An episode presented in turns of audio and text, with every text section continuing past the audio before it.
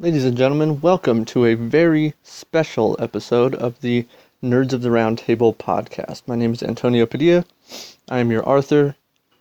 Uh, unfortunately, Cliff is not joining me for this one. It's just, you know, our schedules didn't line up. So this is just going to be me solo. And like I said, this is a very special episode. This is not going to be coverage of the news or anything uh, that you would normally hear on this podcast. Today I want to talk about something that I've been meaning to record an episode about for almost two weeks now. Why is it taking me this long? Well, you know, obviously things have come up and uh, I just haven't had the time to do it. Obviously we've been off the air for a couple of weeks now, and I apologize for that. Beginning with this episode that you're listening to right now, we are going to be back in full swing with new episodes and new content, new segments that we're working on. So, you know, hopefully you guys are still with us. Now, for today's episode, this is something that is very personal to me, very near and dear to my heart, and something that I, I never thought we would get all of this information about. Now, let me um let me explain. Two weekends ago, not this last weekend, the weekend before that, Uh,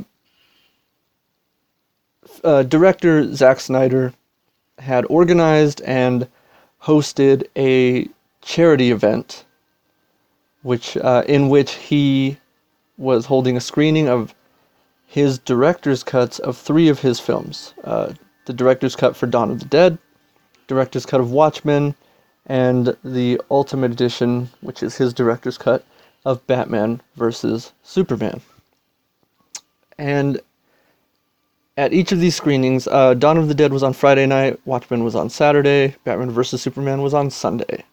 And after each film, Zack would hold a Q and A session with himself and various uh, crew members who worked on these films with him.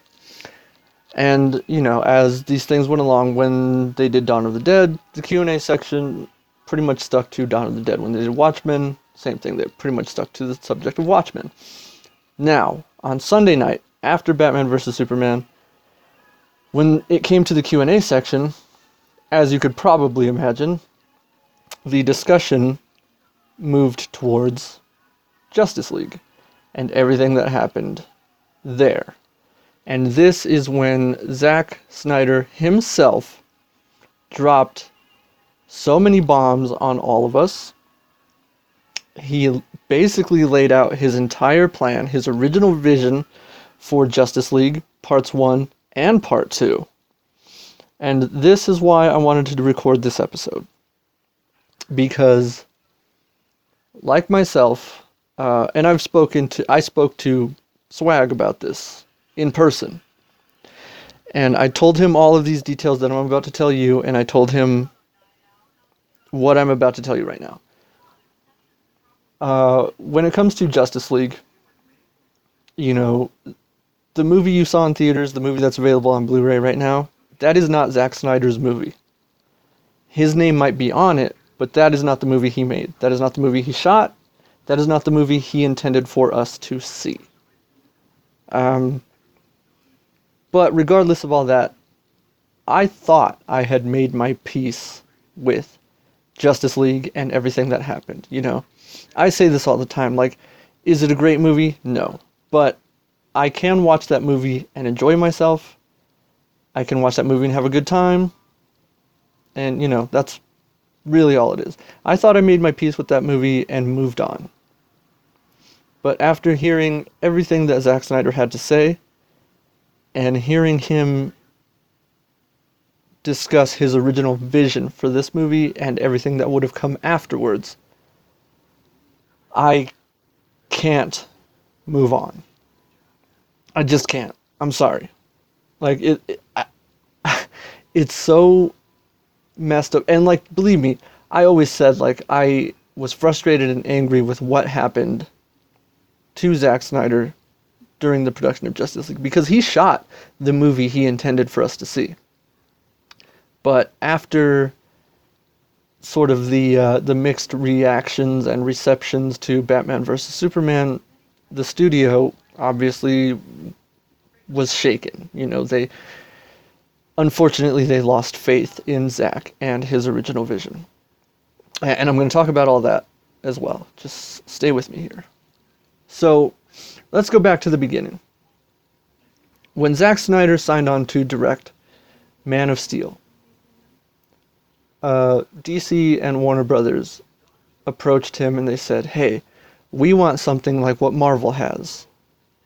Do you have any ideas? What do you have?" Zack Snyder pitched them five films, okay? And this was never intended to be an interconnected cinematic universe like what Marvel has done. It was just supposed to be five films centered around Superman. Those five films would have been Man of Steel, Batman versus Superman, Justice League Part one, Justice League Part two, and a fifth, still to this day unknown film.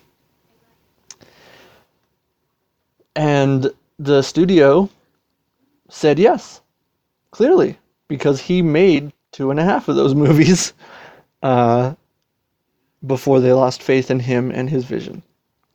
Now, uh, obviously things changed a little bit, and I'm going to also talk about this as well, like when the studio said, we want to do a Wonder Woman movie. You know, Zack Snyder cast Gal Gadot in Batman versus Superman. And when they said, we're going to do a Wonder Woman movie, he was like, well, so long as it doesn't, you know, mess up what this original plan was. And they were like, oh, don't worry, it's going to be a prequel. And he's like, oh, okay, that's fine.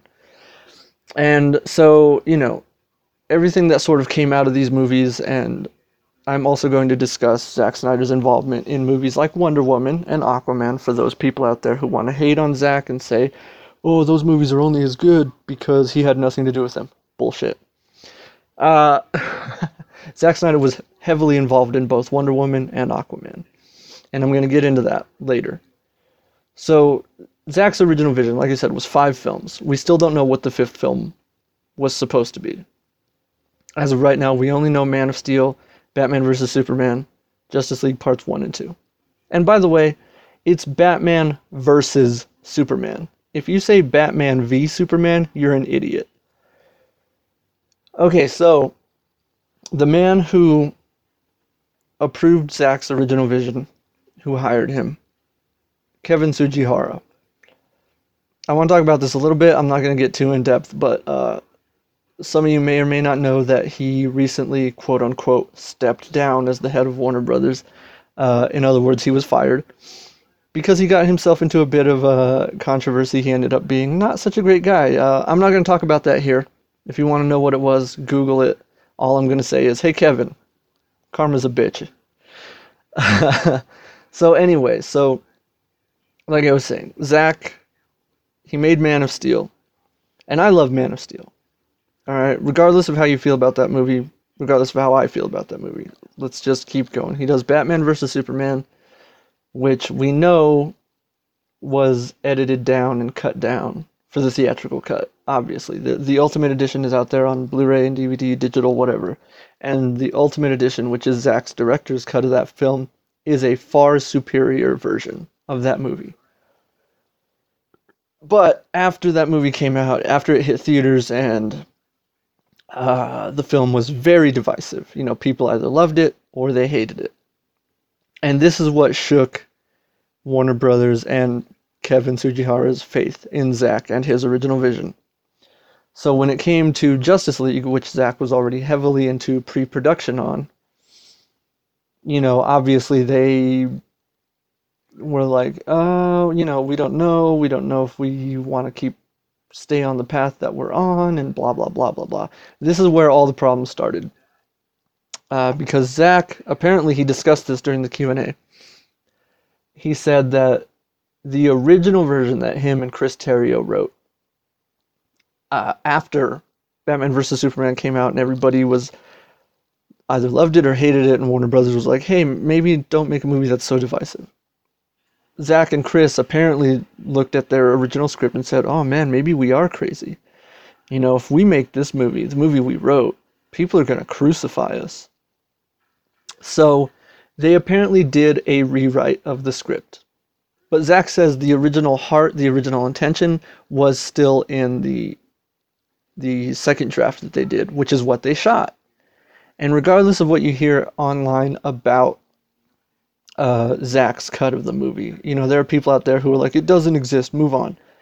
Zack also confirmed that, yes, he shot the version of the movie that he and Chris wrote, the the latter draft.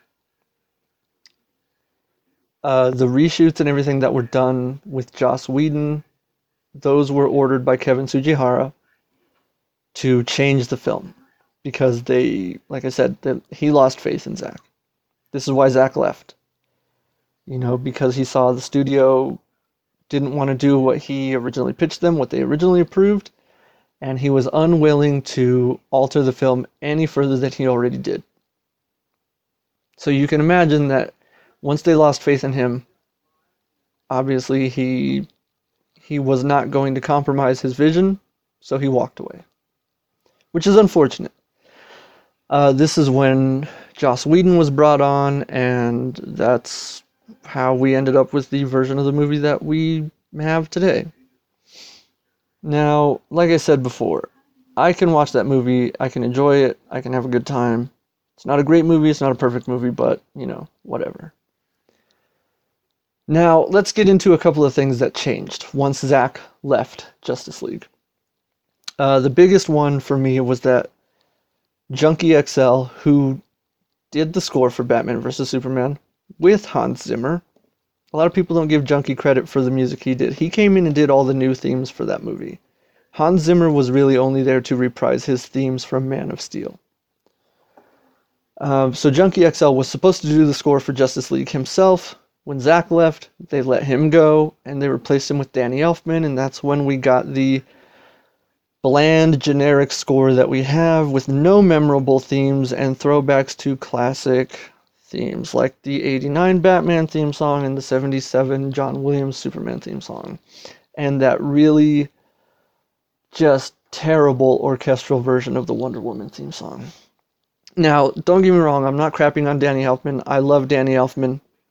I'm a big fan of his works in the past, but his Justice League score just felt like he was playing it safe. He was playing the hits, and it that score does nothing for me. Absolutely nothing. Uh, so that was one of the big changes for me that still upsets me to this day. Whatever. Now, obviously, there were a lot of things that were altered between Zack's Justice League and what it has been come to know be known as Justice League. Uh, one of the biggest changes to the movie is the way the movie opens. In Zack's original film, the movie opened with Bruce tracking down Arthur Curry.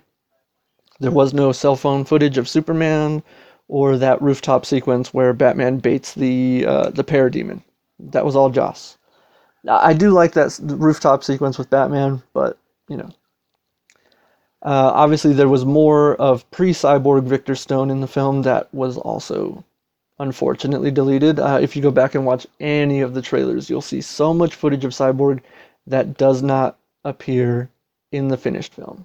This includes, like, back when he was still playing football prior to his accident, or even Um, after he's had his accident and he is Cyborg. Like, some of the some of the shots I point to in the trailers are, you know, you'll see uh, his face fully covered in some kind of, uh, like, a mask or whatever. And that was supposed to be there because, you know, if half of his face is still human and he's in battle, you know, that part of his face is vulnerable. So it makes sense that some sort of blast shield would come down and cover his face. And the thing that really drives me crazy about this alteration to the film is that they made and released action figures of this version of Cyborg, and he do- that doesn't appear in the movie at all. It's in all the trailers, but it's not in the movie. So, you know, that's kind of ridiculous.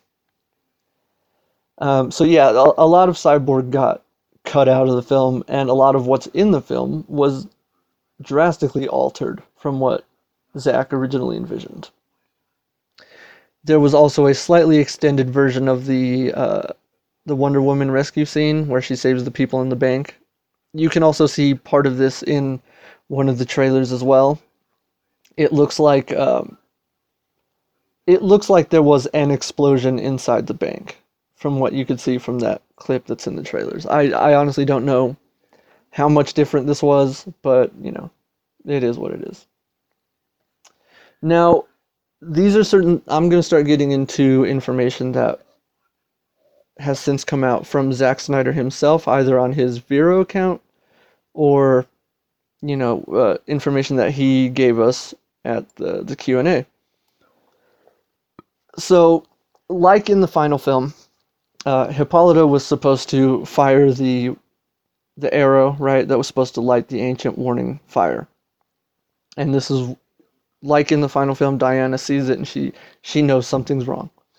But in Zack's version of the film, Diana was supposed to go to where the fire was burning, and then she and her mother would have communicated. Kind of like, uh, you know, like a... You know, like in Aquaman, when Orm uses that water hologram, like uh, Hippolyta would have appeared inside the flame, and her and Diana would have had a conversation. And this is where we would have gotten the original version of that flashback to Steppenwolf and Darkseid's first invasion, their first inte- attempt to invade Earth. This is where things get drastically different, because Darkseid himself would have appeared in the film, not just here. We'll get into that later. But uh, he was supposed to have been seen as a piece of art on the walls there where the fire was. But then when we go into the flashback, he was also supposed to be there with Steppenwolf. And Zack's version of this flashback included a scene where Darkseid and Ares do battle with one another. You heard that right. Darkseid versus Ares. They robbed us of that scene. Now, this is going to open up a whole lot of discussion as well, because there's information that I need to get into that is uh, essential to the world building and the mythology that Zack built into this film, that he had originally built into this film, all of which was removed except for a couple of references to it. Uh, the first thing that was altered was Steppenwolf's original design. Uh, if you've seen the concept artwork that has since leaked online, you know that his original design was beastly, to say the least. Uh, he did not look anything like the character that appears in the film that exists today. And you can even see this in Batman versus Superman. If you watch the the Ultimate Edition, when you see that that moment where Lex is communicating with uh, Steppenwolf inside the, the ship. That version of Steppenwolf looks nothing like Steppenwolf in the Justice League movie. Now, when Zack left, this was apparently another one of the changes that Warner Brothers ordered for the film. They wanted Steppenwolf to look less scary. And that's why we have the version of him that exists today. Uh... So that's number one. One, uh, one of the other things that they completely chopped out of the film was the mythology behind the mother boxes. Like I said, there are references to this still in the movie. Like, you hear, you constantly hear Steppenwolf cry out, "Mother," when he's talking about the mother boxes. That's because originally the spirit, the soul, the essence, whatever you want to call it, of he and Darkseid's mother was supposed to be infused into the mother boxes, hence why he's constantly calling out mother, why he's constantly talking to his mother. Uh, and I know that left a lot of people confused when that film first came out, but that's what it was. They cut all that out, but for some reason left all those instances in where he's talking to his mother. Doesn't make any sense. Whatever. So, anyway, so that's a lot of the stuff that was cut out altogether. Now, we have to talk a little bit about, um, it, a little bit, we're going to go back a little bit to Batman versus Superman, because as things stand right now, with the cut of Justice League that exists right now, that nightmare sequence from Batman versus Superman and Barry Allen's warning to Bruce in the Batcave makes no sense, no matter how you cut it. This was all supposed to make sense in Zack's original version of Justice League, Justice League Part two. And we're going to get into this now. There's a bit of... Uh, there's a scene that Zack explained to us that exists in his cut of Justice League. And you can see a little bit of this scene in one of the trailers.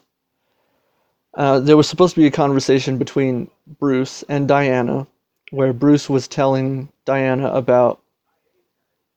Uh, about that whole thing when Barry showed up in the Batcave. He says to her, uh, Barry Allen appeared in my Batcave yelling at me about Lois Lane and how she was the key. And then Diana says, uh, she is, to Superman. Every heart has a key.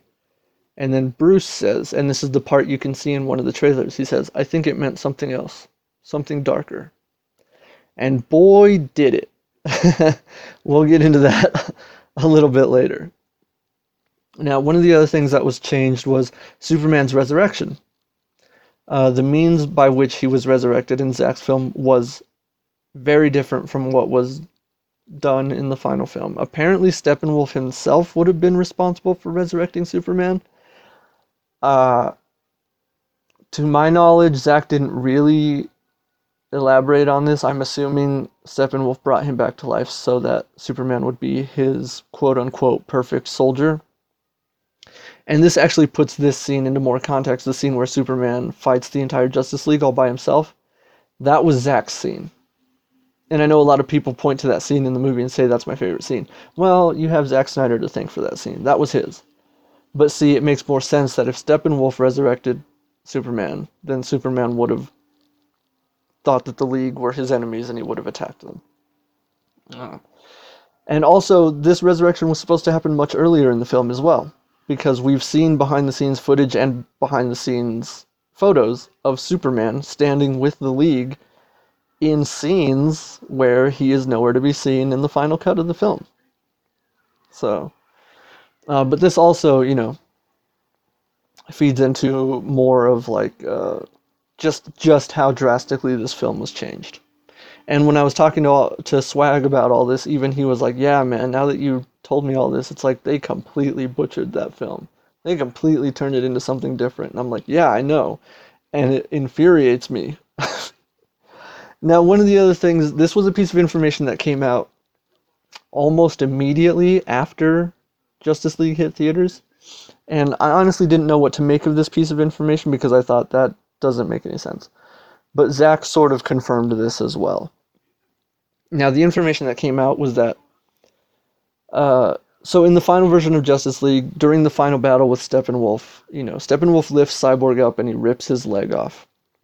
Well, in Zack's version of the film, during that battle with Steppenwolf, Steppenwolf was supposed to have ripped Cyborg in half. Now, I know what you're thinking, because I thought the same thing when I first heard this. I thought, wait, so Cyborg was supposed to die in this film? That doesn't make any sense. No, he would not have died. He would have survived. He just would have been ripped in half. Uh, so yeah, so that piece of information came out, like I said, almost immediately after Justice League hit theaters, and I thought, that's interesting. But now that Zack has put it into context for all of us, I understand what he was doing, why he was doing it, and just how cool it would have been to see what we were going to see. So, you know, uh, obviously we don't have a whole lot of information on certain other things that ha- would have happened in Zack's movie, but we do know that Darkseid would have killed Steppenwolf himself because Steppenwolf brought Superman back to life.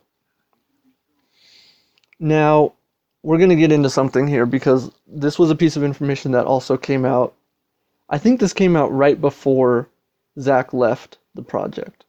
I know this piece came out prior to the movie hitting theaters, because people were talking about how they had seen Zack's cut of the movie, and they said it had, quote, a mind-blowing cliffhanger. And I'm sure this is what it was, because Zack straight up told us what this scene was. He explained it all to us. So after the Justice League defeated Steppenwolf, the Justice League would have been at the Batcave, and Lois Lane would have been there as well. Whether Superman was there or not, I'm not sure. But out of nowhere, Darkseid would have boom-tubed into the Batcave to kill Lois Lane. Diana would have tried to protect her, and she would have ended up dying as well. Aquaman also would have died, and Darkseid would have killed Lois, and then he boom-tubes out.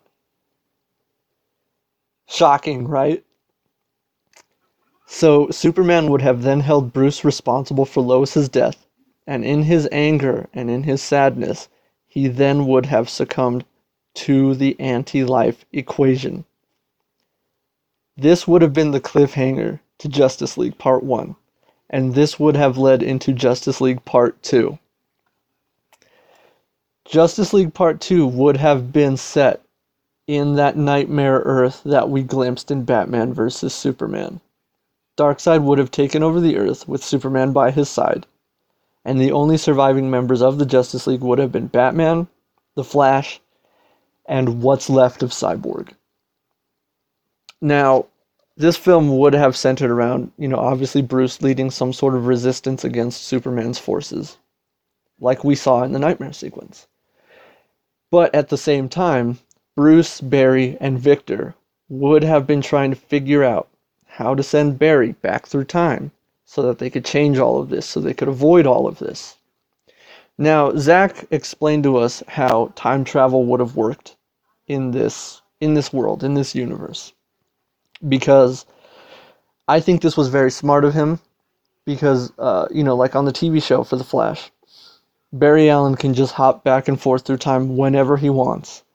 He can change whatever he wants, he can do whatever, you know. So if you have a character who's that powerful, who can time travel at will to whatever point he wants, whenever he wants, what's the point of putting any sort of conflict into his stories if he can just undo it whenever he wants, right? And you saw in the T V show, if you watch it like I do, they that's why they did the Flashpoint, well, their version of Flashpoint on the show, was so they said, like, yes, Barry can do these things, but he shouldn't. Zack was a bit smarter about it, where he put a cap on just how powerful Barry was and how his version of time travel works. Uh, now, he prefaced this by saying, the idea they were playing with had no basis in actual physics. This was just something they came up with. And honestly, I think it's pretty rad. He said, in order to time travel to a specific point in time, the Earth has to be in relatively the same position in space that it was at the point of time that you're trying to travel back to. And because if it's not in the same point, if it's not in the same place in space, and you try to go back to a certain point in time, you just end up in outer space and you die. Again, this has no basis in physics or, you know, quantum mechanics or what what what have you, but I think it works. Sounds pretty great. You know, it, it gives them a reason to have to try and figure out how, when, and where to send Barry. Now, he also explained to us a scene that would have happened between Cyborg and Bruce, where, you know, Cyborg says to Bruce, he says, uh, We've, we have two possible windows that we can send Barry through. We have point A and point B. Bruce says, well, which one of these would you use if you weren't asking for my help? Cyborg says, point A. Bruce says, okay, then use point B. Cyborg says, why? Bruce says, because you already used point A, and Barry Allen ended up in the Batcave shouting nonsense at me. You know, and that would have been a callback to what happened in Batman versus Superman. You know, because Barry, he said... He said, am I too soon? I'm too soon. You know, they tried to send him back, and he ended up showing up too early. Bruce didn't know what he was talking about when he said, it's Lois, Lois Lane, she's the key. So Bruce didn't know what he was talking about. So here, when Cyborg presents him with the options, he says, use point B, because you already tried point A, and that didn't work. Now, this is all pretty awesome, right? I think it's pretty awesome. But then there would have been a final stand against Darkseid in the Nightmare Earth. And we've known this for a while. Zack uh, confirmed this on his Vero account. Batman would have sacrificed himself to save Superman. And I know what you're thinking. You're like, what? Batman was going to die? Hear me out. Just stay with me. After defeating Darkseid, Cyborg would have gone to Barry. Well, what's left of Cyborg? He would have told Barry, you know, it's time. We have, the time is now. this would have been their version of, you know, run, Barry, run. So Barry takes, you know, he goes, you know, opens up, a, a he opens up the time, space-time continuum. And he goes back to right before Darkseid appears in the Batcave and kills everybody. Right, and I don't know how, I don't know how, we don't have these details, but they would have prevented it from happening. Therefore, Batman would still be alive, Wonder Woman would still be alive, Aquaman would be, still be alive. Everybody would have survived. And that horrible future would have been averted. Now, if you are left feeling shock and uncertainty, this is how we all felt when Zack explained all of this to us. But then followed a feeling of frustration and anger because we knew we were robbed of something very special. However, there might be hope for the future. I say that because at the beginning of this special report, I mentioned how the man who lost faith in Zack Snyder and ordered the butchering of Justice League, Kevin Tsujihara, has he's no longer involved with Warner Brothers. And the rumors are that the people who have come in to replace him have since reached out to Zack Snyder about possibly coming back. In what capacity, we don't know. But they have extended an olive branch to him. And Zack Snyder himself said, yes, his cut of the film does exist. He owns a copy of it. Uh, and if you're wondering, why doesn't he just release it? He can't. Legally, he cannot. The I P belongs to Warner Brothers in D C. He can't release that film, otherwise he'll be in a lot of trouble. But he did reveal that uh, the campaigns by the campaign by the fans online uh, has been felt by the people at Warner Brothers. They have felt immense pressure from the fans to release his version of the film. Now, I've never been one of those guys who's like, you know, hashtag release the Snyder Cut. I was never one of those guys. Like I said, I thought I had made my peace with what happened. But after hearing all this, no, I can't. I can't move on. I am one of those guys now. I'm out there campaigning and fighting. And to everybody out there who is fighting, who has been fighting since day one, don't give up. We're so close. So please, please, please, please keep fighting. We we may get to see Zack's original cut of this movie if we keep fighting, if we keep putting the pressure on them. And who knows if uh, if the rumors are true and the, the people at Warner Brothers in D C right now are talking to Zack, we might even get to see him finish his original version of the story. And some of you might immediately be like, wait, how how can that be if they've already moved on and made an Aquaman movie and a Shazam movie and blah, blah, blah, blah, blah. You guys aren't listening to me. These movies involve time travel. All those movies can still happen, but they take place after the Flash comes back in time and changes everything. Okay, we can still get Zack's story, and it will still fit into what's happening now. Ah. So anyway, that was Zack's original vision. And like I said, if the rumors are true, there might be hope for the future. So keep your fingers crossed, because with all those rumors that they might be reaching out to Zack again, there are also rumors that Ben Affleck might be coming back as well. Because uh, all of this information, all, with all of this information also came the realization that the reason Ben Affleck stepped down from directing The Batman, the reason why he's not starring in any Batman-related stuff right now is because Zack Snyder is the man who brought him on board. Ben had faith in Zack's vision. And when the studio lost faith in Zack and ultimately let Zack go, that's when Ben lost faith in the studio.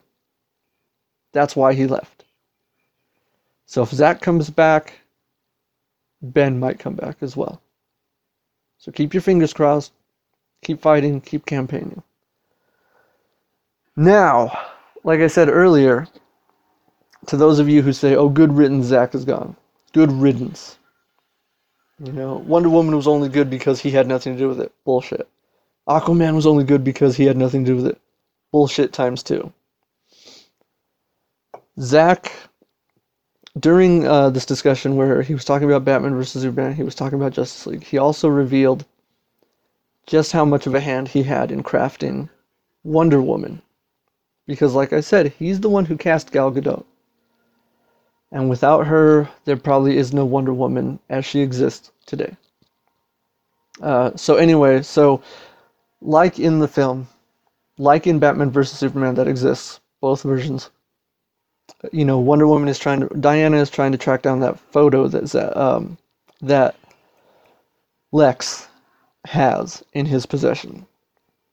And so Zack revealed that when they were shooting the movie, the photo they used during filming was very different from the photo that exists in the finished film.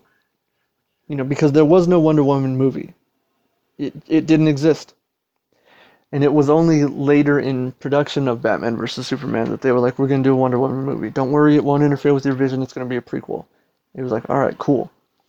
And when Patty Jenkins came on board, you know, obviously she had no experience in the superhero genre. She actually reached out to Zack to help her break the story for the film.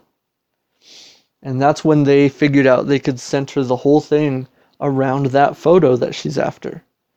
You know, that was the story. Why is she after it? What's the significance of this photo? Because he revealed the photo that they used during filming, it was just Diana, some random soldiers from a quote-unquote ancient war. There was no Steve Trevor, there was no Chief, there was no, you know, whatever. So when Zack and Patty were breaking the story, that's when they figured out, like, okay, this is the photo. It's going to be her and Steve, and it's going to be all about the people that she fought alongside in World War One. That's the war. So that's why Zack gets a story credit on that film. That's why he's an executive producer. He even has a cameo in that film. If you don't know where it is, I'm not going to tell you. Find it yourself. But, yeah, to those of you who are like, Wonder Woman's only good because Zack had nothing to do with it. Bullshit. Zack had a lot to do with that movie. And as for Aquaman, let's get into that, because James Wan himself confirmed all of this. He's the one who told this story. He said that after Justice League, and after the complete bastardization of that movie and the characters in that movie, he said, oh no, there's a very real possibility that the version of Aquaman that I put on screen is a version of Aquaman that's just telling fart jokes and he's fawning over Mira the whole movie. And he said, that's not a version of Aquaman I'm interested in putting on screen. And rightfully so. So he actually reached out to Zack. And he said, I need your help. I need you to help me walk the character back from what they just put on screen to the version of the character that you and I both collaborated on and, and envisioned. So Zack helped James to go back to that original version of Aquaman that they both envisioned. The version of Aquaman that they sold Jason Momoa on. So, once again, if you liked Aquaman, if you liked how he was depicted in that film, you have uh, to thank Zack Snyder for helping James Wan rein in all the camp that was put on in Justice League. So, what I'm saying here is, Zack Snyder clearly had a vision. And the studio who hired him lost faith in that vision. But, as I've said, all of the other filmmakers who came on board to do all these other films, they never lost faith in Zack. They asked for his help. So that should tell you something. If all the people who are out there making these films, they believed in Zack, they asked for his help, they needed his help, that should tell you something. Clearly he knew what he was doing. And this is what frustrates me. This is what frustrates me about what happened. And This is why I'm so angry after having heard his original version of these films. So, like I said, I know we're close. We're close to winning this. So keep fighting. Don't give up. Not now. Uh, that's going to do it for this special report from Nerds of the Round Table. I am Antonio Padilla. If you have any thoughts, go ahead and uh, leave them in the comments section. You can tweet at us. You can, you know, whatever. You can reach out to us if you have any, if you have any thoughts or if you have any comments. So I'm going to sign off. I'm going to leave you guys with this. And I hope you think about it. I hope you think about it objectively. If you don't like it, that's fine. You know, I'm not saying you have to like this. I'm saying I would have loved to have seen all of this. And I know I'm not the only one. But that's going to do it for us tonight. Like I said, we'll be back with uh, new content on a regular basis. So please stay tuned.